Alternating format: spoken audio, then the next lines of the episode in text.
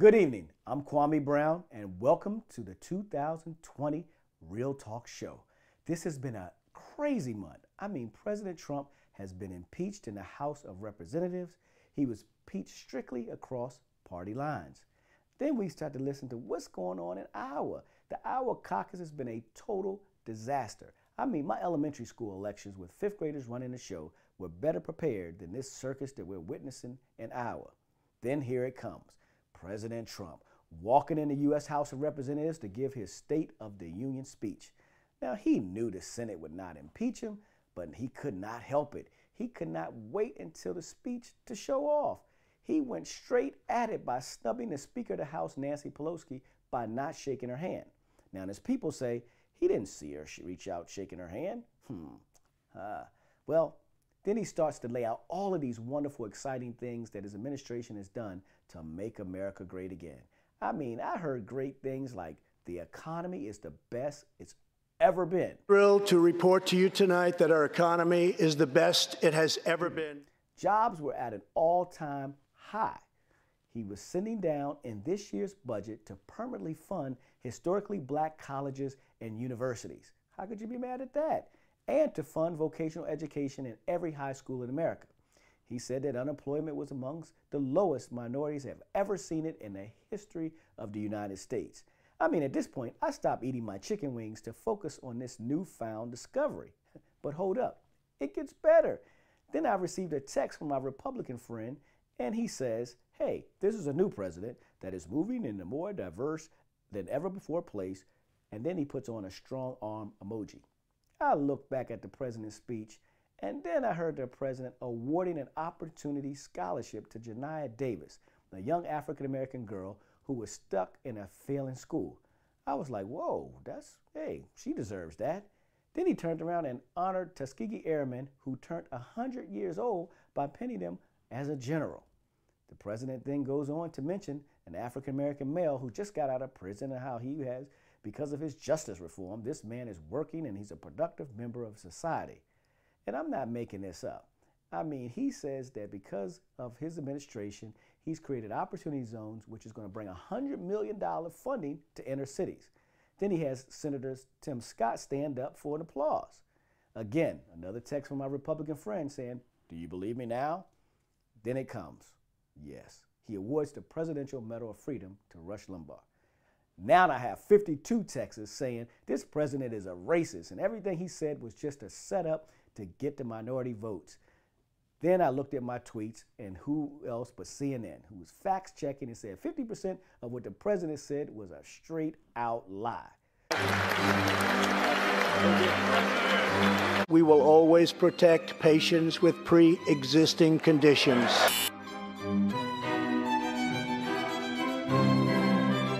To report to you tonight that our economy is the best it has ever been. Now completed over 100 miles and have over 500 miles fully completed in a very short period of time. Real median household income is now at the highest level ever recorded. Thank you very much. With us today is former president of the D.C. Young Democrats, Kevin Chavis, and he's joined by the president of the D.C. Young Republicans, Steve Centers. Look, this is going to be a good show. We'll discuss all this and more, so let's get started.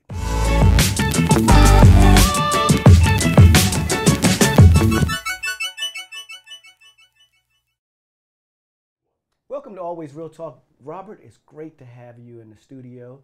And uh, Kevin, Good to see you oh, again. Good to see you. Look, it's, it's, it's an exciting time, right? And I don't care what side you're on, it's exciting. Uh, we have another opportunity in the next couple of months to elect a president of the United States, and we all have a choice, right? We get to go in and we get to push a button, right? When we push a left button, the right button doesn't make a difference. We have an opportunity to do that. And I kind of want to start off just talking about, you know, the, the state of the union. Mm-hmm.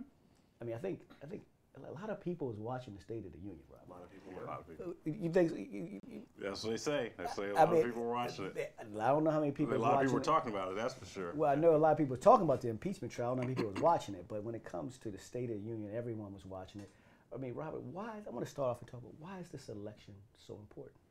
This election is important because um, the address highlighted it. President Trump is, is forecasting and showing that unity, um, that while the Democratic Party is in disarray, um, it's an important time for Republicans to capitalize upon that.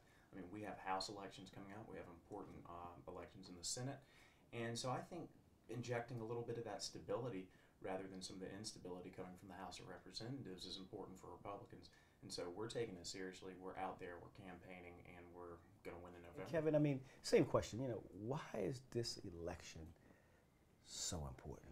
Well, it is, it's critical. Uh, if, if Democrats want to sort of reverse some of the damage that's been done by Trump administration, uh, we've got to win the White House, uh, and we definitely have to hold on to our majority in the House. That's important as well.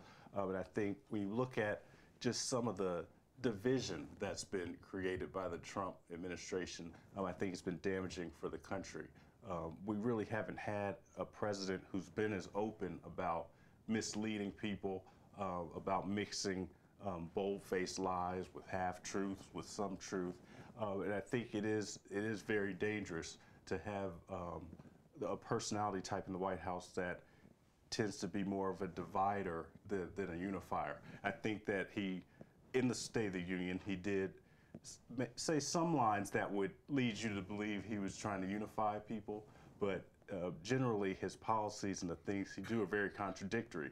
Like he did a lot of outreach to African Americans. You know, he talked about Tuskegee Airmen, he talked about sort of low unemployment rate, but then he gives a Presidential Medal of Freedom to Rush Limbaugh, who's one of the most outspoken racists and bigots around. So those types of things are are contradictory. You don't really know where he stands on things. Well, well, let me ask you a question, Robert.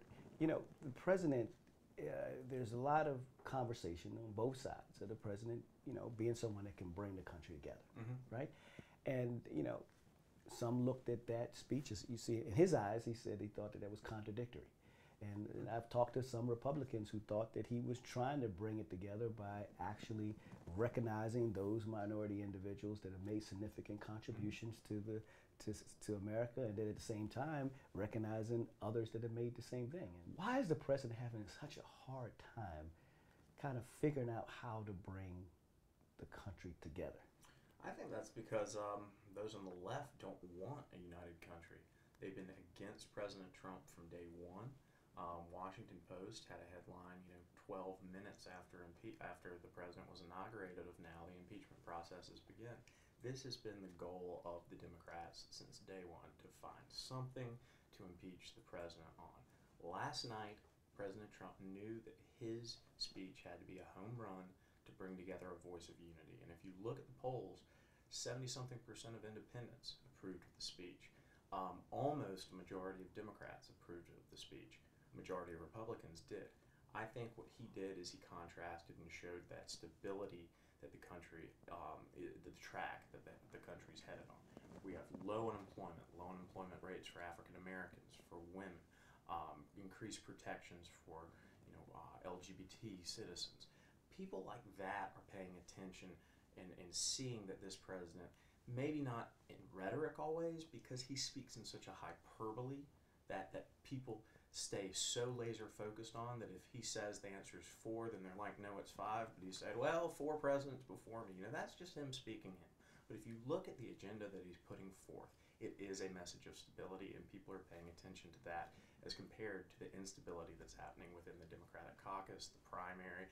You know, everyone in the Democratic Party just seems to be running against Trump. They're running away from something rather than for a message of bringing people together. Well, that's a good point, Kevin. I mean, um, it, it, it clearly you, you see two sides, right? Right. And even though the economy is doing well, unemployment is down, especially in the minority communities, uh, especially amongst women. But people still just don't like President Trump. So even if the numbers are good, even if all this great stuff is going on, uh, they don't attribute it to him, right? If you know you either hate the president, so you attribute it to say this was Obama, it wasn't President Trump. You know, why is it that people hate this president? Well, I'm not, how do some hate this president so much? Well, I think a lot of it has to do with. And I want to go to our young folks because you Right. know we hear Yeah, with we hear you know it's the former president of the uh, D.C. Young Democrats Right. and there's the current president of the Young D.C. Republican uh, uh, Party. I want to. This is what I want to understand because I, I understand the older generation and it just you can you, it's very clear, right? Mm-hmm. Yeah. But some people still don't know about the younger generation. Why don't Well, you give me think your for from the young Democratic perspective, I think that you know a lot of younger people, especially nowadays, millennials or Generation Z, uh, they actually have warmed up to more, uh, I guess, socialist, democratic socialist policies. If you look at polling, um, socialism is more popular now among the younger generation. So I think, and when they say socialism, I don't think they That's really said. know what it means. I don't know, but but they're thinking about Medicare for all and, and things, more progressive policies that would provide sort of a safety net for people.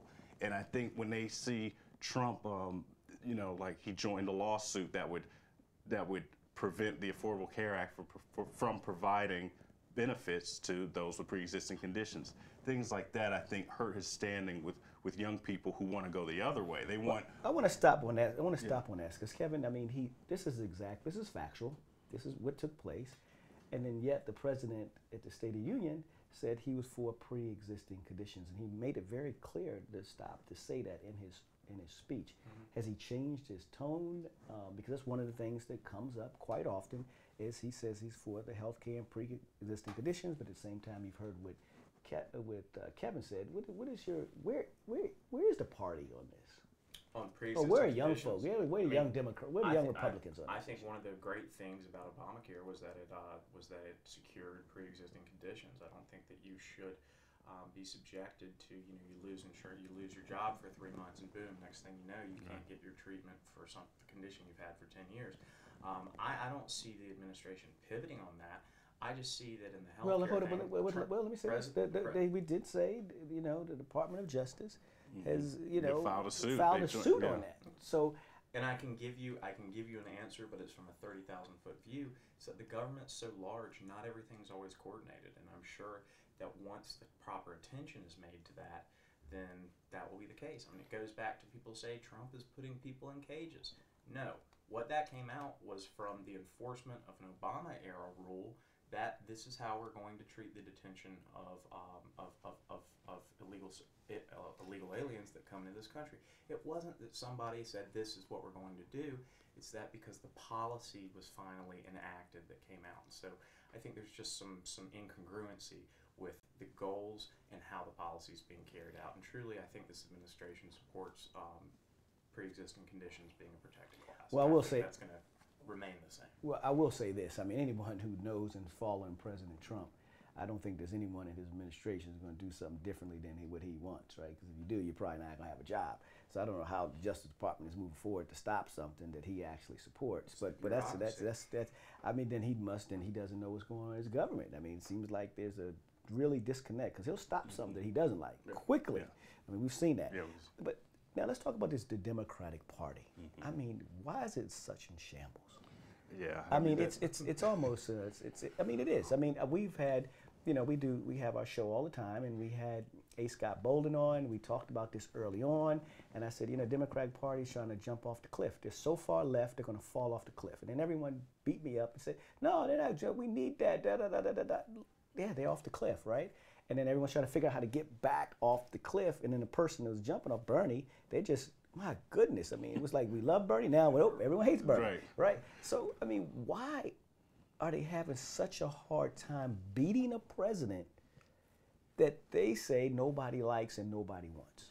Well, part of it, we talked about it a little bit earlier. I think so many people, he calls it TDS, Trump, Trump derangement syndrome. And I think real. there is some truth to that in the party, that whatever he does, it tends to get a reaction that may be overblown. It sort of throws Democrats off. So I think when you see, uh, you know, when everyone raised their hand and said that they would support health insurance for undocumented immigrants, you know, that wasn't necessarily the best thing to do when you're trying to win voters in the middle. But I'm We saying, but it, so are they real on what they're saying, or they're just trying to see what voters want? I mean, at some point you have to be authentic, Right. Right, and you have to believe something, and I think that's what young people like about Bernie Sanders is Mm-hmm. the fact that whether they agree or disagree with him, he's he's there, and he's right? been consistent. And he's been consistent, And He's been that person and, for decades. And if you look at the I trust Republican, Bernie Sanders. I don't like his ideas, but I mm-hmm. think he's a good person, and I think that's what Yeah. part of the draw. He's not the standard politician.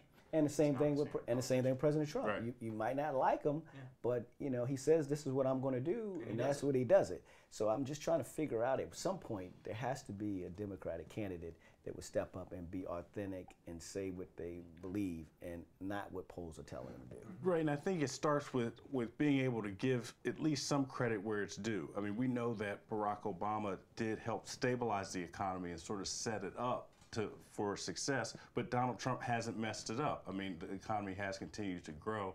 I don't think the party can be afraid to give him credit when he's done something good just because you know we don't like him because of the tweets or the rhetoric um, and some of his policies that are damaging to low income people and those who are not as well off.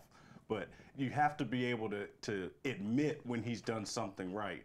Um, i mean even foreign policy or the trade deals i mean some of that stuff that he's talking about about bringing factories back to america i mean how can you really argue against that? Um, you know, labor unions supported the new NAFTA deal or the USMCA. Yeah, the China deal. Yeah, yeah. Yeah, the China deal. So, but it, it seems like it's hard for Democrats to to say that, to admit that he's done something right, and um, that, and I think he he's good about about sort of making people crazy with the stuff that he says. I think that's part of his strategy too, to to sort of make people so upset on the other side that it is hard for them to get around that. I mean, you see Well, on I mean, Twitter how well- people react to him. Well, a perfect example was the State of the Union speech. Yeah. They Now, what? Now, now, now you got a state. problem. You have a State of the Union speech. He says all this good stuff. Now, mm. you know, they fact checked and said that you know half the stuff he said wasn't true. But it, it, it, it- but if you if you took away the hatred for Donald Trump and you just listened, there's a lot of good stuff. Now, whether it made sense, whether it was right, you know, whether he really believed it, I, we don't. You know, there's a lot of questions about that. But when you honor a lot of people in what you did, when you talk about health care, pre-existing condition, even though he's fighting the pre-existing conditions in the court, but I think that that's what people are kind of uh, talking about. But I, I just don't see why Donald, President Trump, continues, even though people say, you know, I hate you, I hate you, and he goes, I hate you too. So, you know, eh, I hate you, you hate me, we hate everyone. everyone just hates everyone. Mm-hmm. And I think people are tired of that. Because what, what people want to know is what has worked for me and my family over the last three years? Mm-hmm. And what are you going to do over the next three years to make my life better? Right? I, mm-hmm. I don't think people are watching this, you know, the Russians are getting us, right? And, and, and killing the Russians didn't get Russia's us. been going I'm after just, us I'm just, I'm just saying. I just want to say that on, on years. you know, it's just just what I hear. This is what people are telling me. You got an impeachment in the House, and the president should have been impeached, but they knew the Senate wasn't going to impeach him, and then the Senate didn't impeach him. So we, we spent all this time. And the real question I want to know, and real question our listeners are asking us is now is, you know, if Donald Trump is so bad, why has his approval rating got went up by 10 points, now 49 percent? Well, that it, you know he, he's unique because he really hasn't consistently passed 50. You know, if you look at aggregation of his ratings, I mean, he's been consistently in the low 40s. It did go up a little bit. Um, I think there was one that came out that showed it like 44, Well, he's at, 45. he's at 49, and he was at 39. He's at 49. So through all the impeachment, through all that stuff taken, he's, he's rose by 10 points, right? Yeah. Impeachment So he's, he's rose, him. he rose by 10 points. Right. And so, you know, why do you think that is? Well, I think uh, the pop from the um, acquittal probably helped him, um, and I think that some of the, you know, I think the economic numbers that have come out that have continued to be strong have helped them too. And I also think maybe the Iran affair, what you know, he took out S- Soleimani, um, and Iran kind of they did a retaliation, but it wasn't, really a real. Oh, they backed thing. down. I mean, they he- backed he, he said, "I'm going to get you." He said, "If you if you touch one of us, I'm going to come Yeah. get you."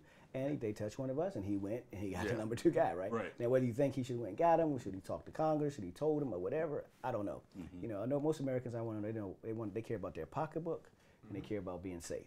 Yep. yeah. right? Because if you have a good pocketbook, then you can affect some of the economic, you know, uh, things that plague you know certain communities, minority communities, right? If you don't have any economics, then you're not going to change Yeah, the you social, can't change right? anything. All right. At the same time, they want to be safe. They want to know that we want to be safe. I can get on my bus. I can drive. I can save America. Save America's still going to be a, a, a power, right? Yeah. And those two things, it seems to be, that's what people are talking about. But you know, when it comes to, to President Trump, I mean, people just really hate this guy. I mean, it, it, I mean, and they and they don't hate him. I mean, they hate him for The a left, reason. The left does. Well, I mean, no, it's it's you still have some independents, and you still have a lot of conserv- some conservatives that are embarrassed about the things that he do, that he does, right? He's not your They're- they're- traditional they're- politician. Well, sure. I, I don't think we'll ever have another traditional president. I don't think we'll ever see one. I, I, I think people uh, like some of the untraditional things that Donald Trump's done, but they hate the, you know, some of the races and sexes and how he goes about carrying them. And people say, well, he just says it. He doesn't know if he believes it, but he says it. It comes across. People feel it, and he hasn't figured out a way to change that. And I don't know if they, the Republican Party, want to change that because it seems to be working out. They think well for them because the economy's still growing, jobs are still, unemployment is still low. You know, we're passing wonderful things, but we, but the fact that moderate um, Democrats, independents, and Republicans are embarrassed by this president is still alarming. And I think that's why the 49% is there. It's the highest he's ever had, right? It, it, I believe it is. I believe It it is. is. Well, I tell you what, we'll be right back. When we come back, we're going to talk about the strategy moving forward. We're going to talk about the Democratic candidates, and then we're going to talk about how and what the thought process is on uh, President Trump changing up and becoming someone that people think he should be. We'll be right back right after these messages.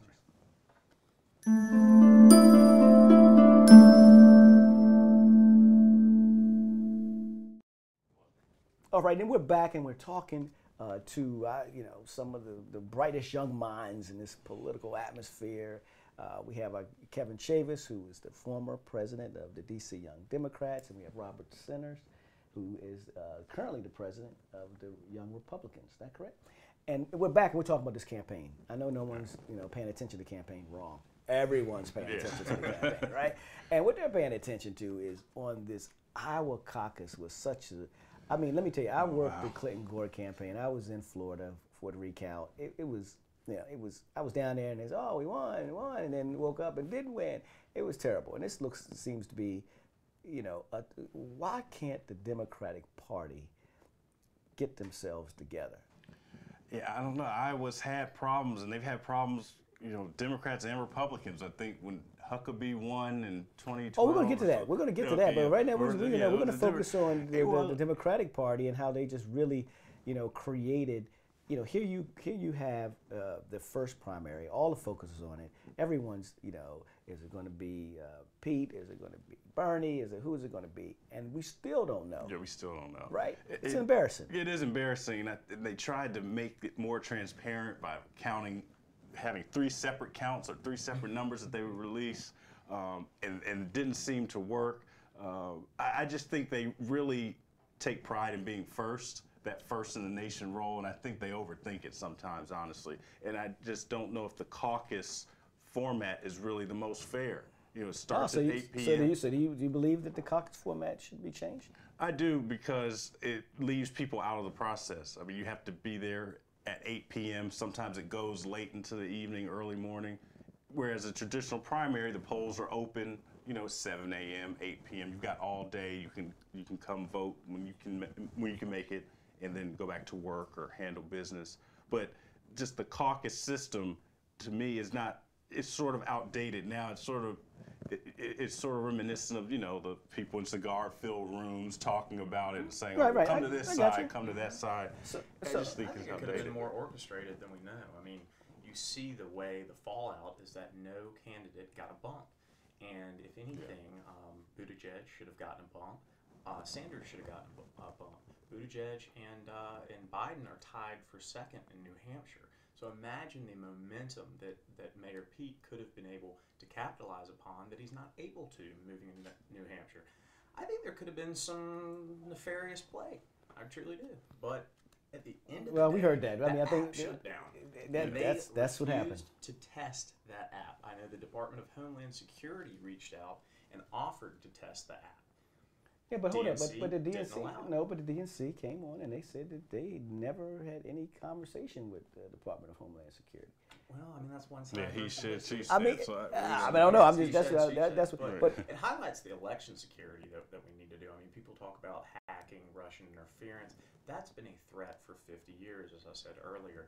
And one of the things that, that, that Congress is not taking serious is election security. I know uh, Rodney Davis, the ranking member of the House Administration Committee, offered an amazing election security bill, the SHIELD Act, that was just struck down on party lines. And basically, what it would have done is offer DHS cybersecurity uh, uh, uh, funding and support to state election offices. And I think one of the great things we have in our country right now is elections that are so diverse and, and overseen by counties, by states, and they're so different that they there's no way to hack one election and hack it all.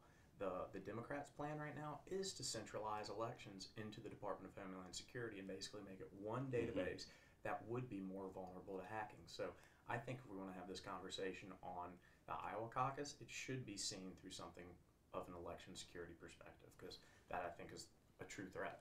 Now, I mean, you guys had this, the Republican Party had the same issue a couple of years ago, didn't they? With uh, in 2012 we did. He didn't even he didn't know he won until it was it was too late. Yeah. I mean, he's still. I think he's still a little salty on that. I would be salty. on probably, I would yeah. be salt. I would be salty on that. Let's talk about the candidates that's coming up. I mean, Bloomberg seems to be Michael Bloomberg seems to be the candidate that has out has strategically outsmarted the entire Democratic slate of candidates that's up there right there. He stayed away from all of the debates. He hasn't been involved in anything. He's put millions of dollars. Did you see his ads everywhere, right? And uh, you know, and he seems to say, "Hey, man, look, look how bad they are. Here I come to save the day." I mean, what are, what are young folks thinking about Michael Bloomberg and his candidacy?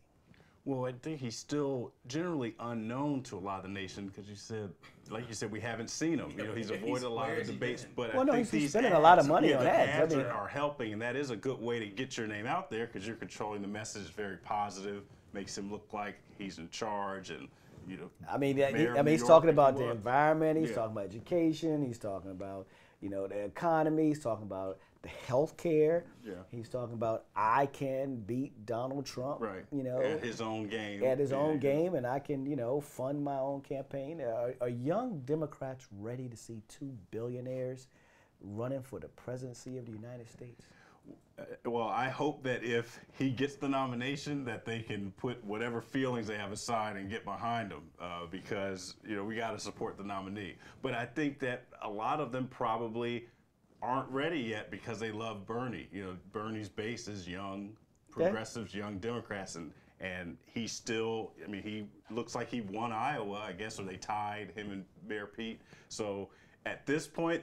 The last thing a Bernie Sanders supporter wants to do is probably to talk about supporting Mike Bloomberg. Yeah, but I mean, the Yeah. question is, are you know, have the young folks been put off by what took place in Iowa? Because some say that it's I a, think so. it's a way to stop Bernie Sanders. Everyone's against Bernie Sanders. Like it's the Stop Bernie Sanders movement. It used to mm-hmm. be the Stop Joe Biden movement, right? It was mm. like, Ooh, stop Joe, stop Joe. Now it's like, let's stop Bernie, let's stop Bernie.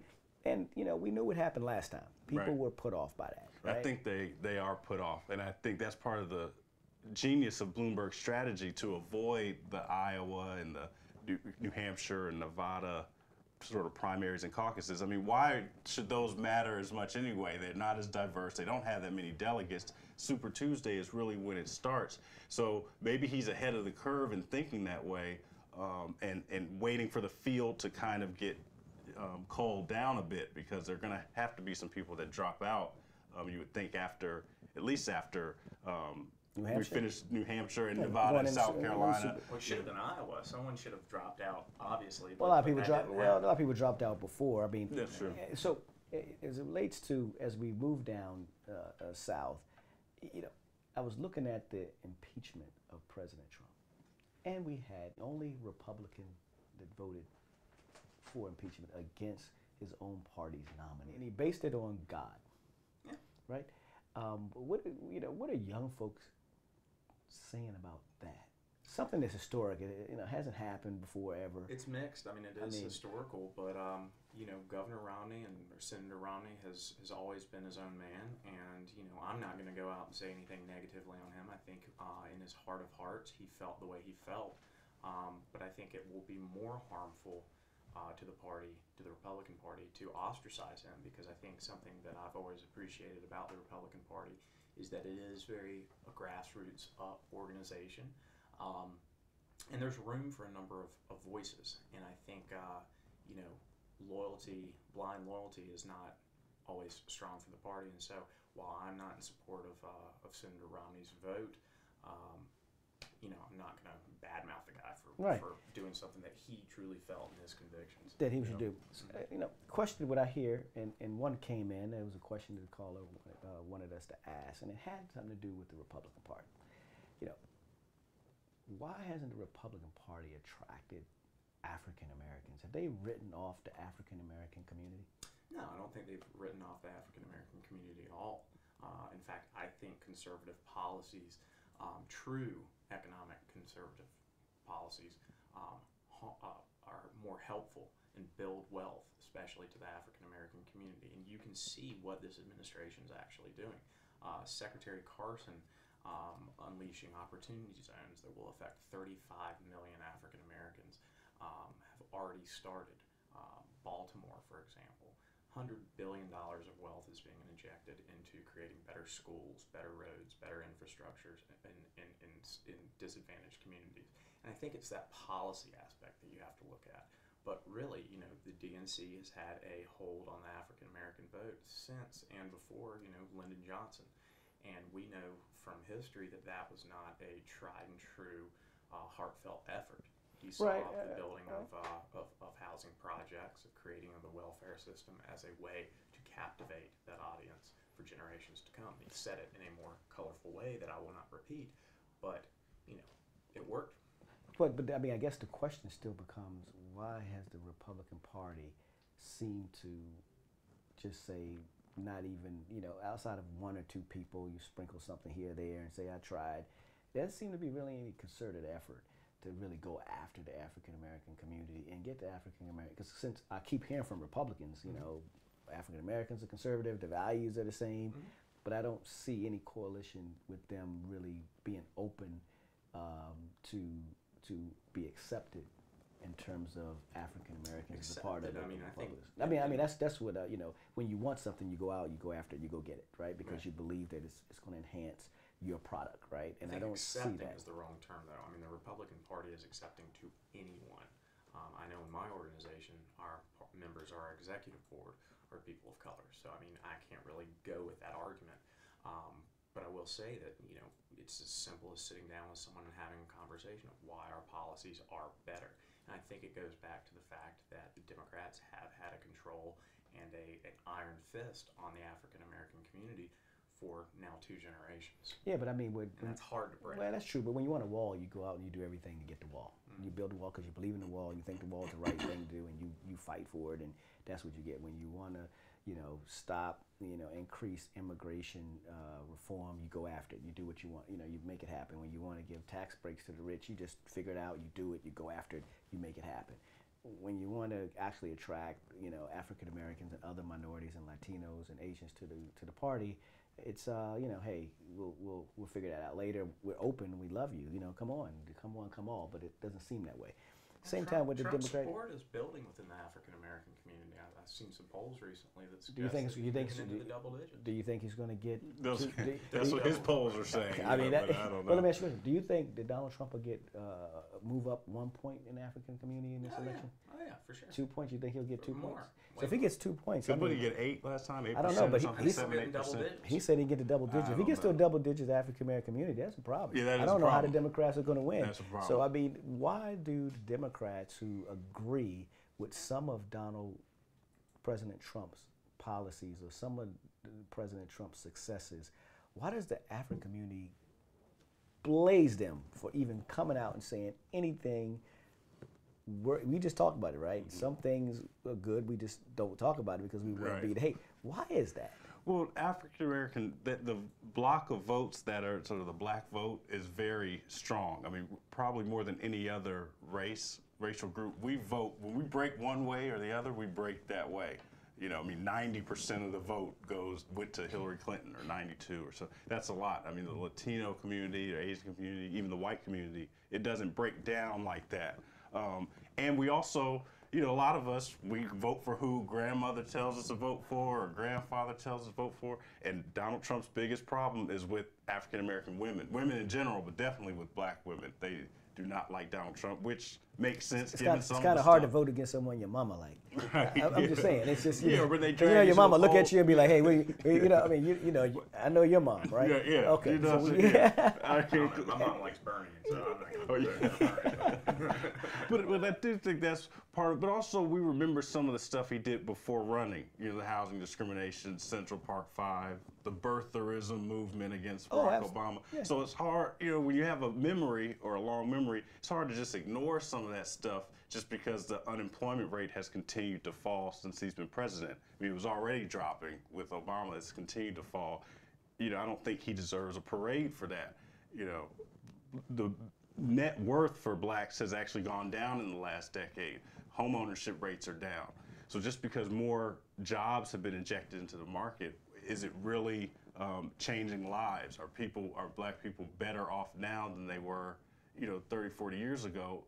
In a in the long term, sort are we set up for long term success? And really, we're not. You know, you talk about opportunity zones, but that you know, you have to have capital gains before you can even qualify. That's just putting gentrification really on like a fast track. It, does, it there's not many people that are from these communities that are benefiting from the opportunity zones, at least not right now. So I think, you know, it's hard to just overlook some of the stuff we've seen him do in the past. And um, just some of the rhetoric, you know, going no, after the congresswomen no. of color and stuff like that. Yeah, I mean, he, he, uh, clearly, uh, you know, the Yeah, president. but clearly, was that racially based, or was it because they're they're literally the loudest opponents of Trump in Congress? I see. I, I think Well, well, like that- that, I think the way we tend to be, and we're such a sensitive society in 2020 now. Hopefully, not as bad as 20, 2019. I think uh, I think we're getting better. But it's things like that. It's was that racist? Well, I don't if think it's so. I viewed think it against- just if, if if if I call somebody a name and they happen to be somebody of a different, you know, uh, identity, does that make me against that identity or against that person? So- I think so- so- we've society has a hard time making that distinction. So is your, so is your point? Is your point the fact that Donald Trump just whoever says anything about it, he just hates Well, whoever doesn't like him. Ah, so See, I don't well, think- no, I don't- is that, I don't that what you think? I truly think Trump does not have the time in his day to hate people.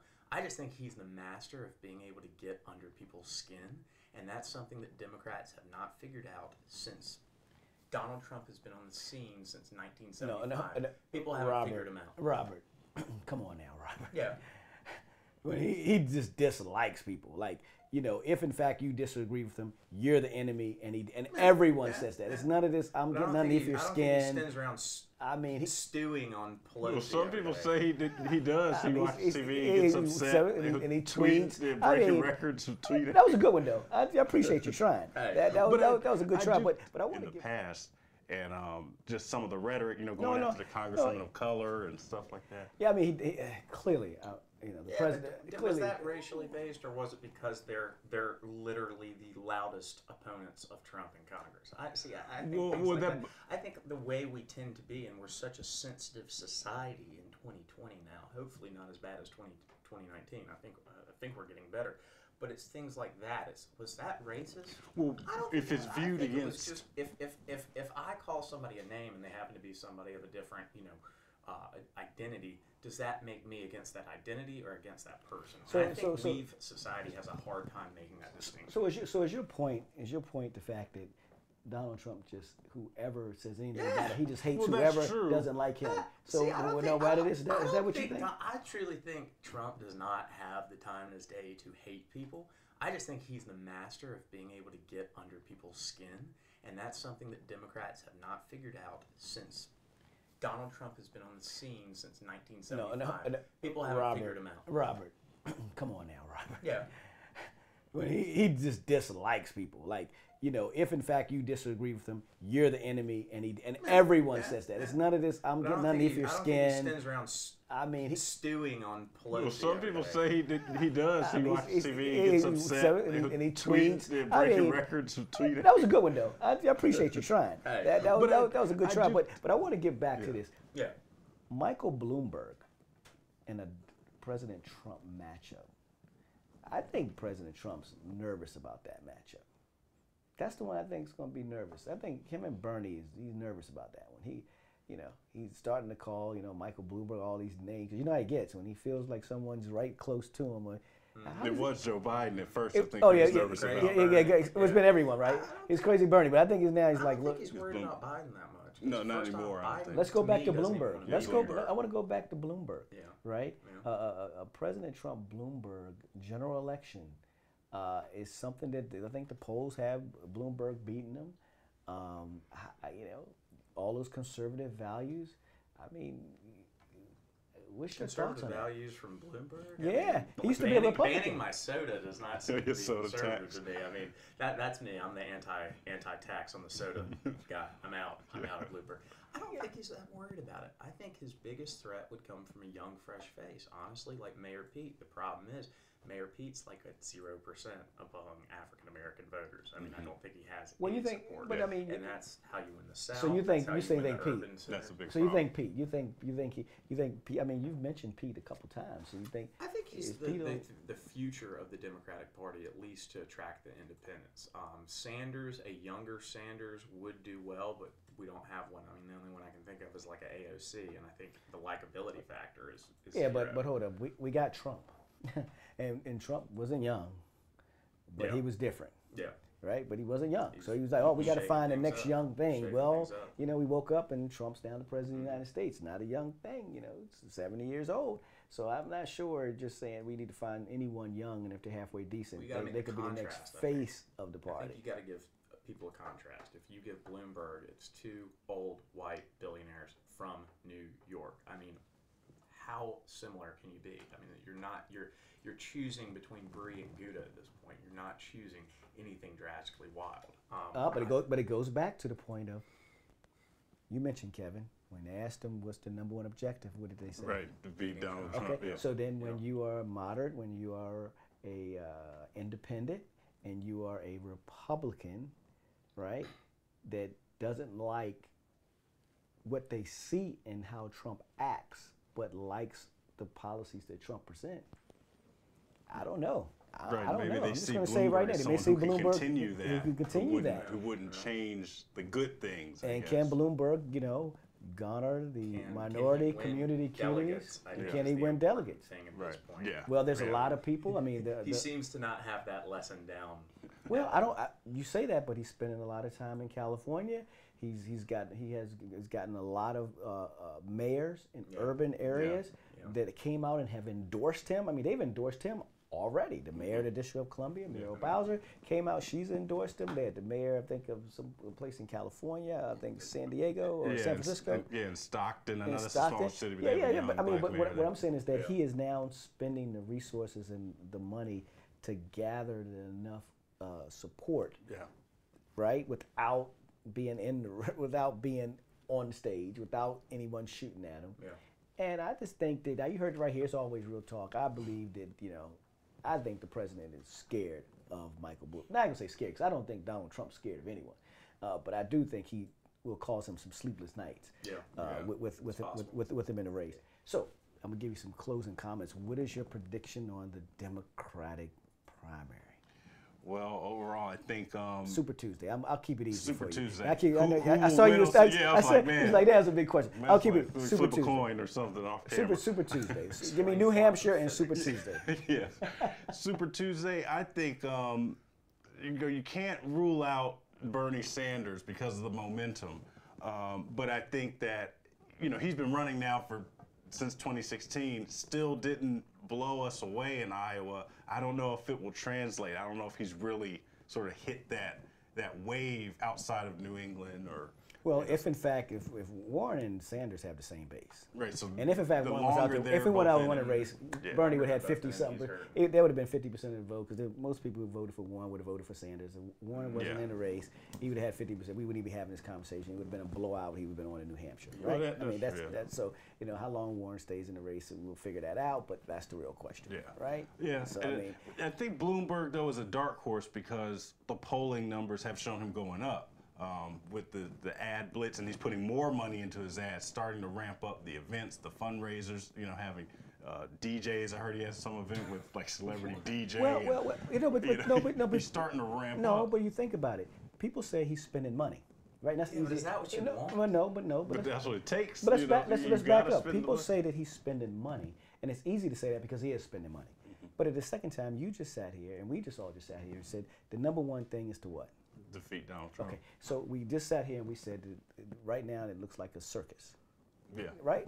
Okay, and then they see this guy that's not a circus. Looks like he's not a circus, right? Because he's not in the mix. Right. He's been on the outside. And you want to know why his numbers are going up because Strategically because he's strategic. He's been he's out of the way. outsmarted everyone in the race. Now, will that hold up? It's a mm. different story. But right now, he has strategically outsmarted the Democratic Party by doing what he's doing. His numbers are going up.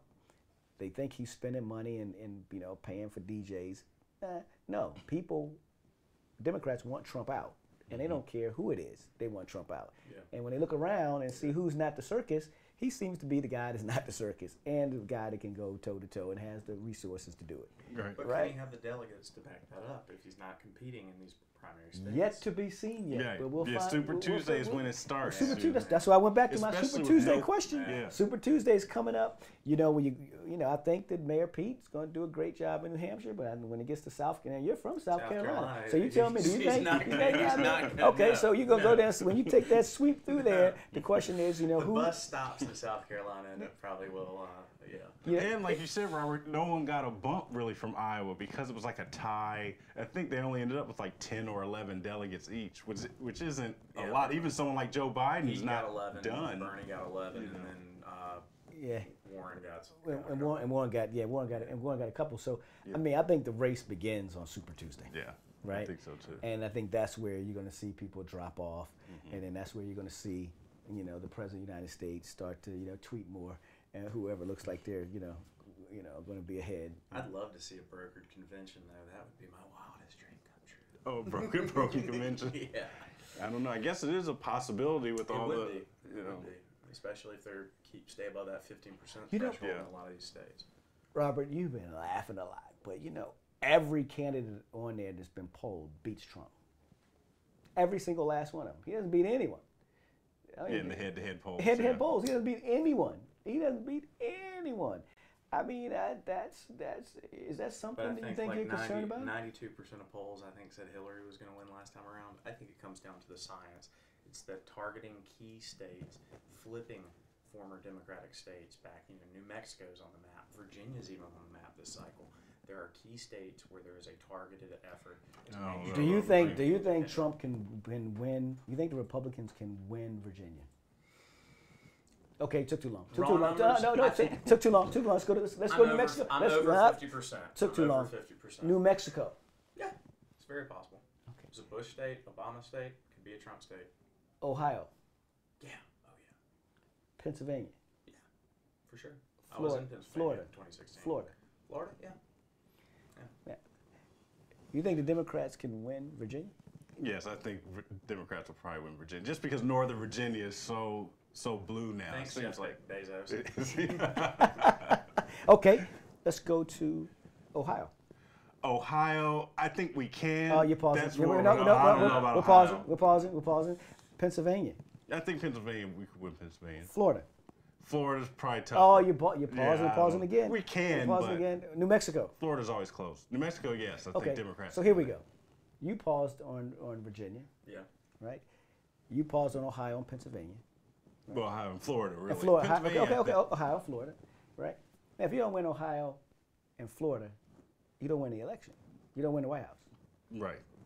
Right, unless you go and flip some other states. Yeah, you'd have to I don't- flip all the other right, and if- and- Michigan and, and and, you know, let's go back to you know, you mentioned you know Virginia is important, Virginia's very important. right? Yeah. You paused on Virginia. The reason is, is because look at what's happening. The Democrats have If you don't, cha- have all chambers of government, but mm-hmm. the key thing that I'm looking at is the raw vote totals because some districts have changed. Um, so you have, you know, essentially gerrymandering on the Democratic side happening. But if you look at the state legislative elections in 2019, more Republicans turned out. More people voted Republican. We lost seats, but more Republicans turned out. And I think especially with with what's happening with, um, say, the gun special session going down there, it's energizing these Republican voters that stay home on election day. And I think there's nothing energizing the Democrat voters in uh, in Virginia right now. well, I tell you what, you know, as we move forward, I want to thank both of you for coming in. It's always real talk. We're here. We like to have this. We'll definitely have you guys back. You know, after Yeah. New Hampshire, we'll come back. We'll talk about New Hampshire, and then we'll, you know, come back after Super Tuesday. All right, Great. Well, if it's always real talk, you know it's going to be real.